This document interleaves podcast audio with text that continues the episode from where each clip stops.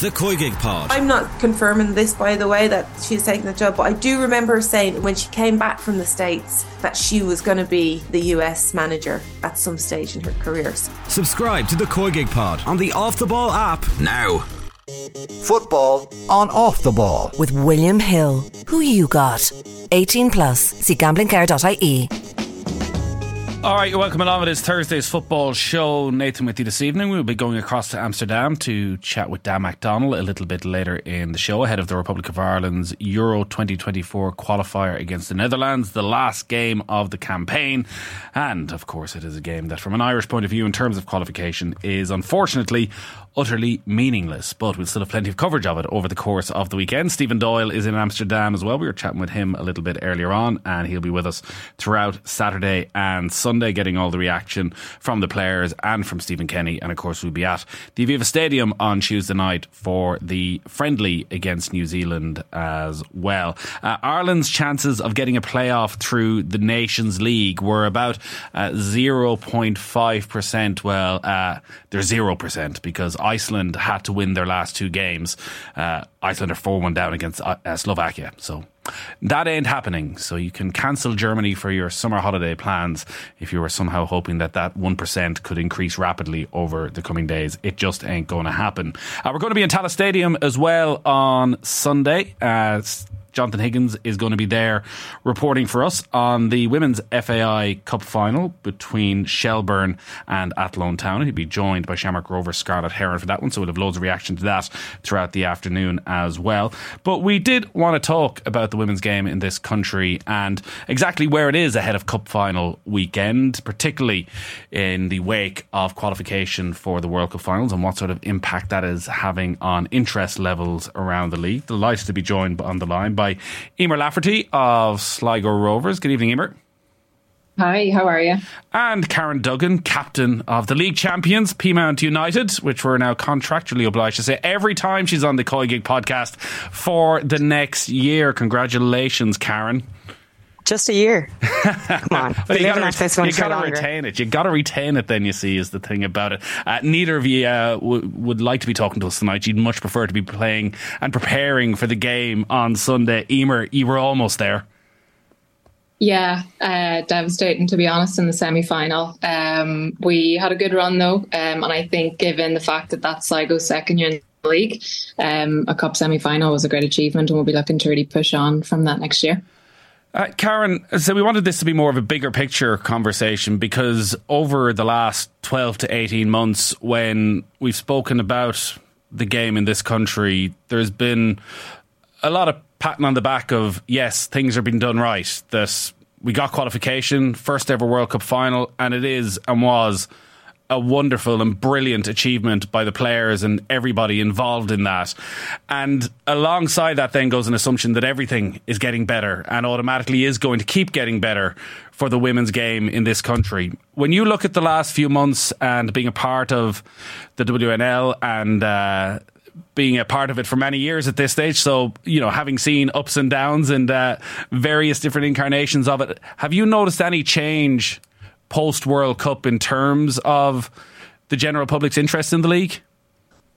I think over the course of the last couple of years, it's gotten better in terms of LOI TV and TG Cahair taking interest. I think you saying that people assumed that it would automatically get better is kind of a pitfall we can fall into, because I think in terms of getting attendances out to games and stuff, it's still very much on the clubs to put a drive, and we kind of put a drive for the league winning trophy lift at the weekend, but prior to that, have our attendances and stuff boosted, not a huge amount. The talent, obviously, that's coming through is getting better because there's more and more girls playing underage, so I think it is a very good marketing opportunity, but I don't think it's automatically going to happen, and I think it's going to take still a lot more investment and a lot more of a drive from everyone involved, from top to bottom down to the clubs, and it's not going to be an automatic thing.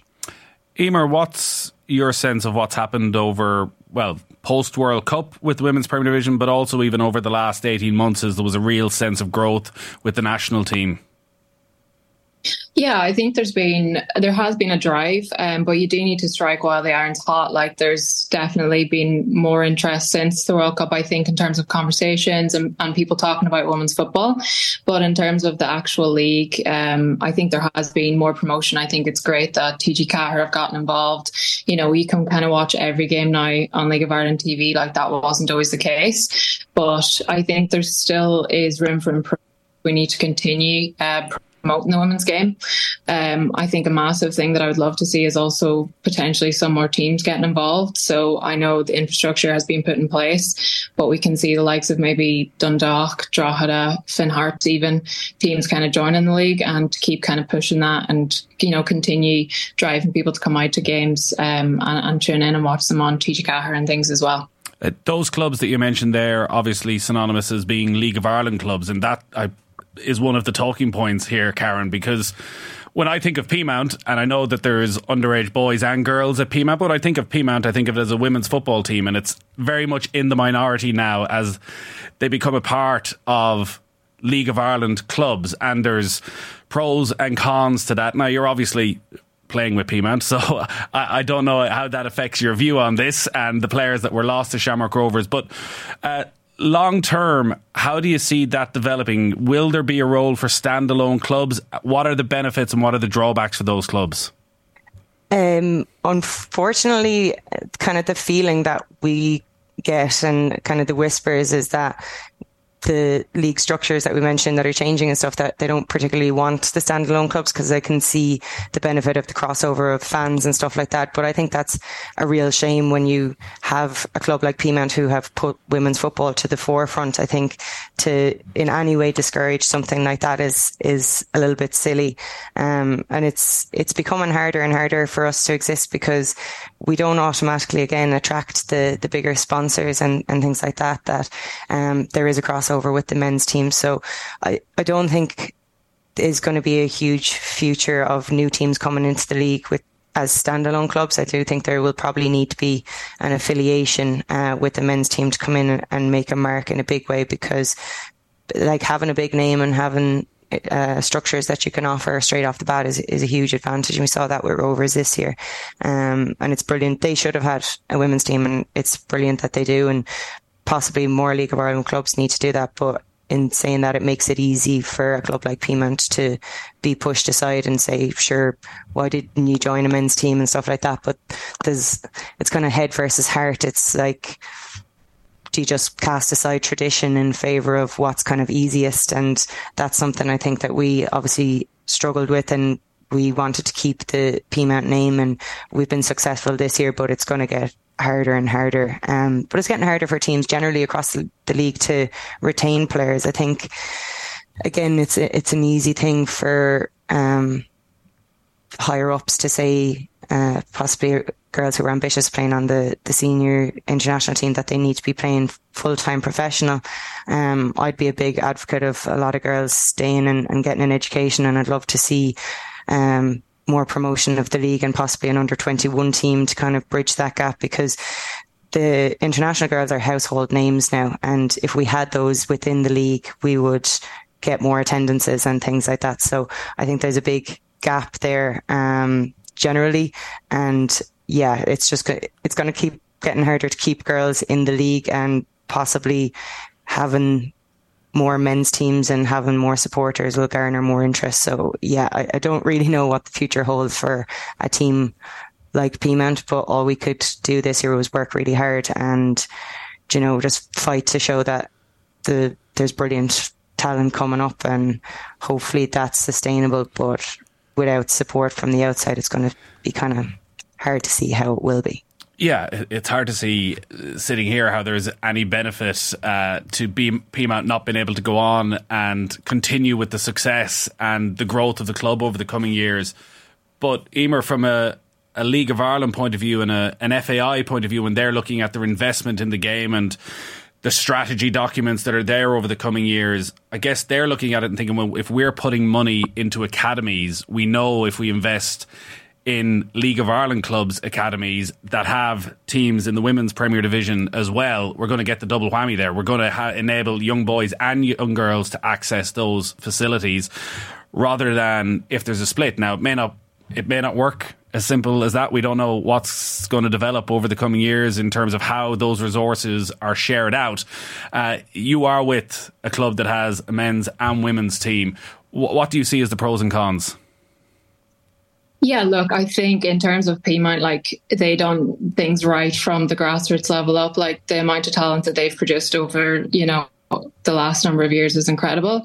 And so for a club that did everything right, for them to then be in this situation is tough. And I don't see why they can't stand alone if that's the case. In terms of the pros, they're obviously massive. I mean, there's a brand there. You've got the likes of Sligo Rovers, there's supporters there. When you go, you pull supporters, a fan base from the men's team as well. Like, our semi-final at home had over 1,000 people at it, which was great. I played Shelbourne away on a Wednesday night, and there was a crowd there being pulled from, I suppose, Shells fans as well. So there's a massive positive to that side of things. But like I said, Peamount got things right early on in the day with their grassroots and with players that they were producing. So it would be an awful shame for them to have to suffer when, they got things right so early on. The quality of the league, Karen, I assume is just improving all of the time because of the depth of talent that is there, and more young girls are playing from a very young age and are getting better coaching and are progressing into the league. Is that being balanced out, though, by the amount of players that are still leaving at a very young age, that you put the work in from 8 to 18, but as you said, are almost being encouraged then when they hit 18 to leave? Yeah, there's definitely a bigger talent pool. It's become more professional. There's more training going on than ever before. So that's going to lead to positives. But realistically, we are a feeder league, and we're going to continue to be that until there's some sort of gap bridged between the full-time professional and what we have here in terms of maybe semi-professional, or I even think just increasing the amount of home-based training would be good. Sorry, Karen, just to interrupt one, because we might get into the money angle of it and what can be done there. Playing for the senior team is going to be an enormous ambition for so many players that actually, even if you can sort out the link-ups with colleges and offer enough money, the players can live a decent life while either working part-time or being in college. That's not going to be enough of a draw if the senior international manager saying you need to be playing full-time professionally in England and there's no opportunity for home-based players. Like, they need to be able to run the two of these things together.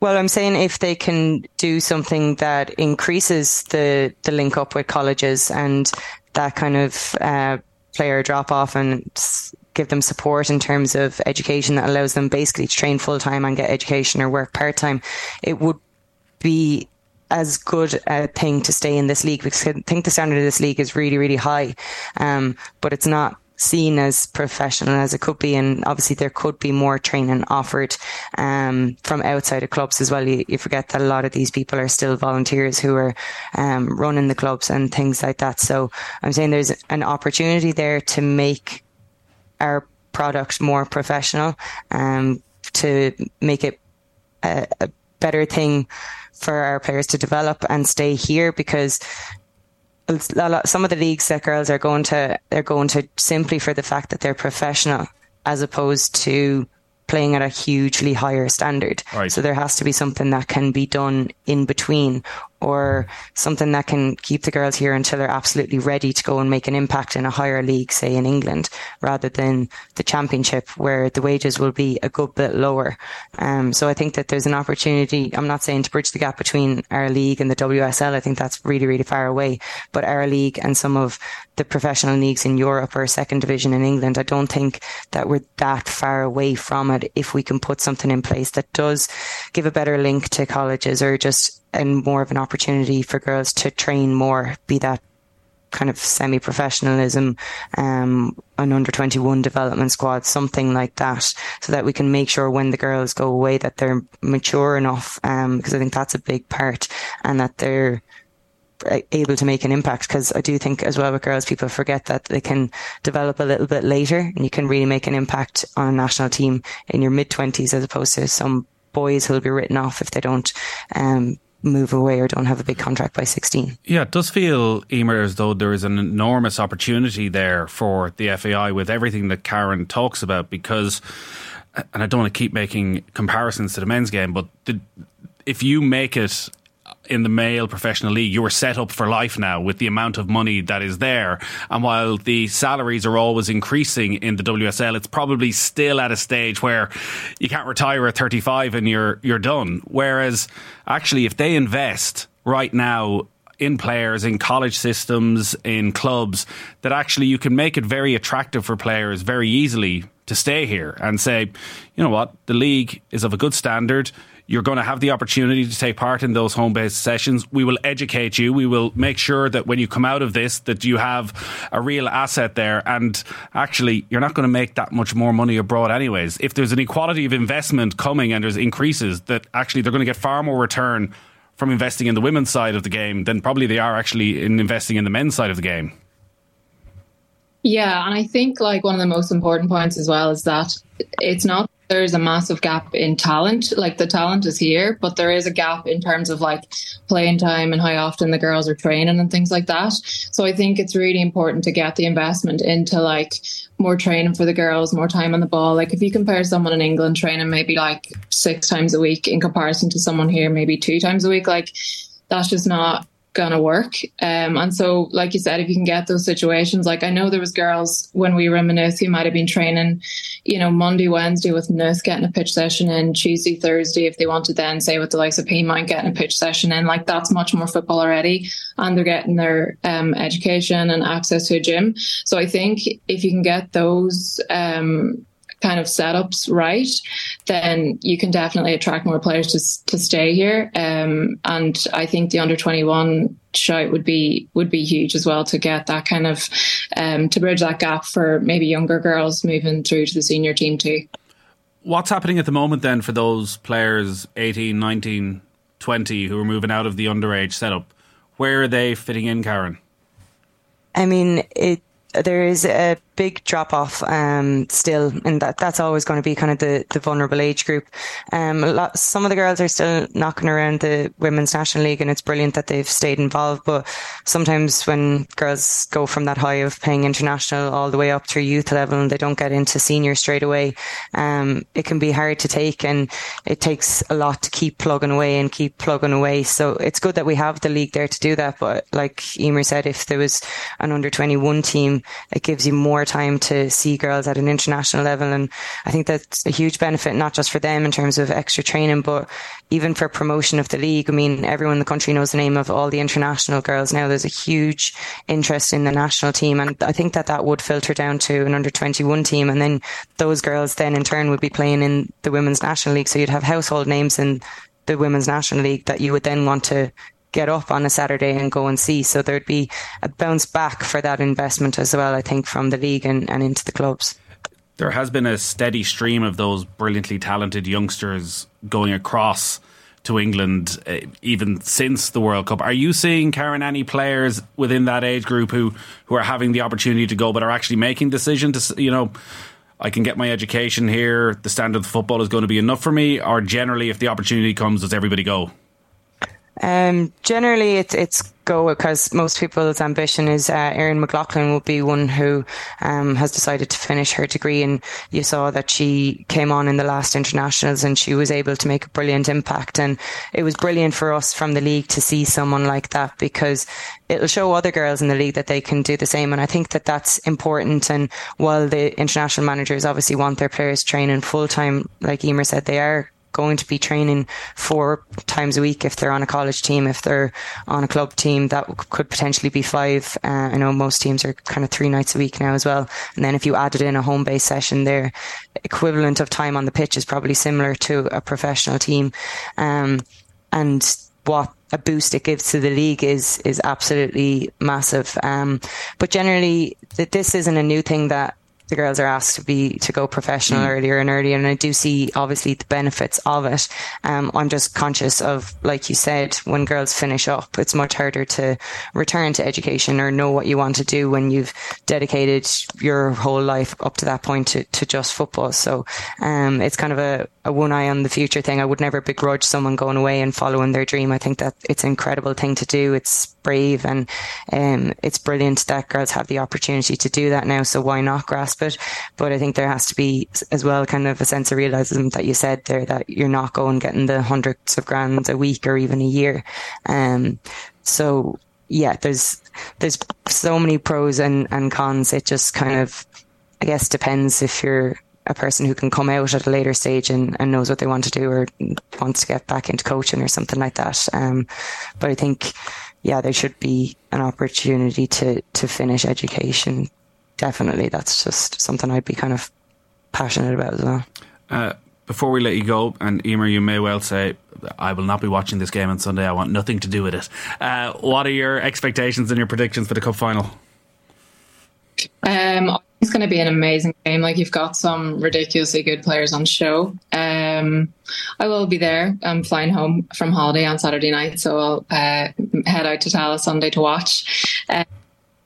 It's really hard to make a prediction. Like, Shelbourne have just been there so many times before. Athlone are really hurt from last year, so I think it's just going to be a really, really good game. Karen? Yeah, it's probably the toughest one I've seen to call in a long time, because I think that Athlone have gone up a level under the new management. I think that the pitch suits them, the size of the pitch. They're a really athletic team, and I think that will suit them as well. But Shelbourne have been there so many times, and people always talk about what happened to Peamount during the year in terms of losing players, but Shelbourne had that as well. So to come away with trophy at the end of the year would mean an awful lot to them, and they know how to kind of manage a big occasion. So I do find it really, really hard to call this year. I did think Shelbourne would win it last year, but I don't know. Yeah, I find it really hard to call. Come on. You're doing this long enough now. Get off the fence. Right. Okay, Athlone. All right, she got there eventually. Eimear, great to talk to you. Thanks a lot for joining us. And Karen, continued success with the Koy Gig Pod. Thank you very much, Nathan. All right, we'll be back after this. We're going to be going to Amsterdam to check in with Dan McDonald. Football on Off The Ball with William Hill. Who you got? 18+. See gamblingcare.ie.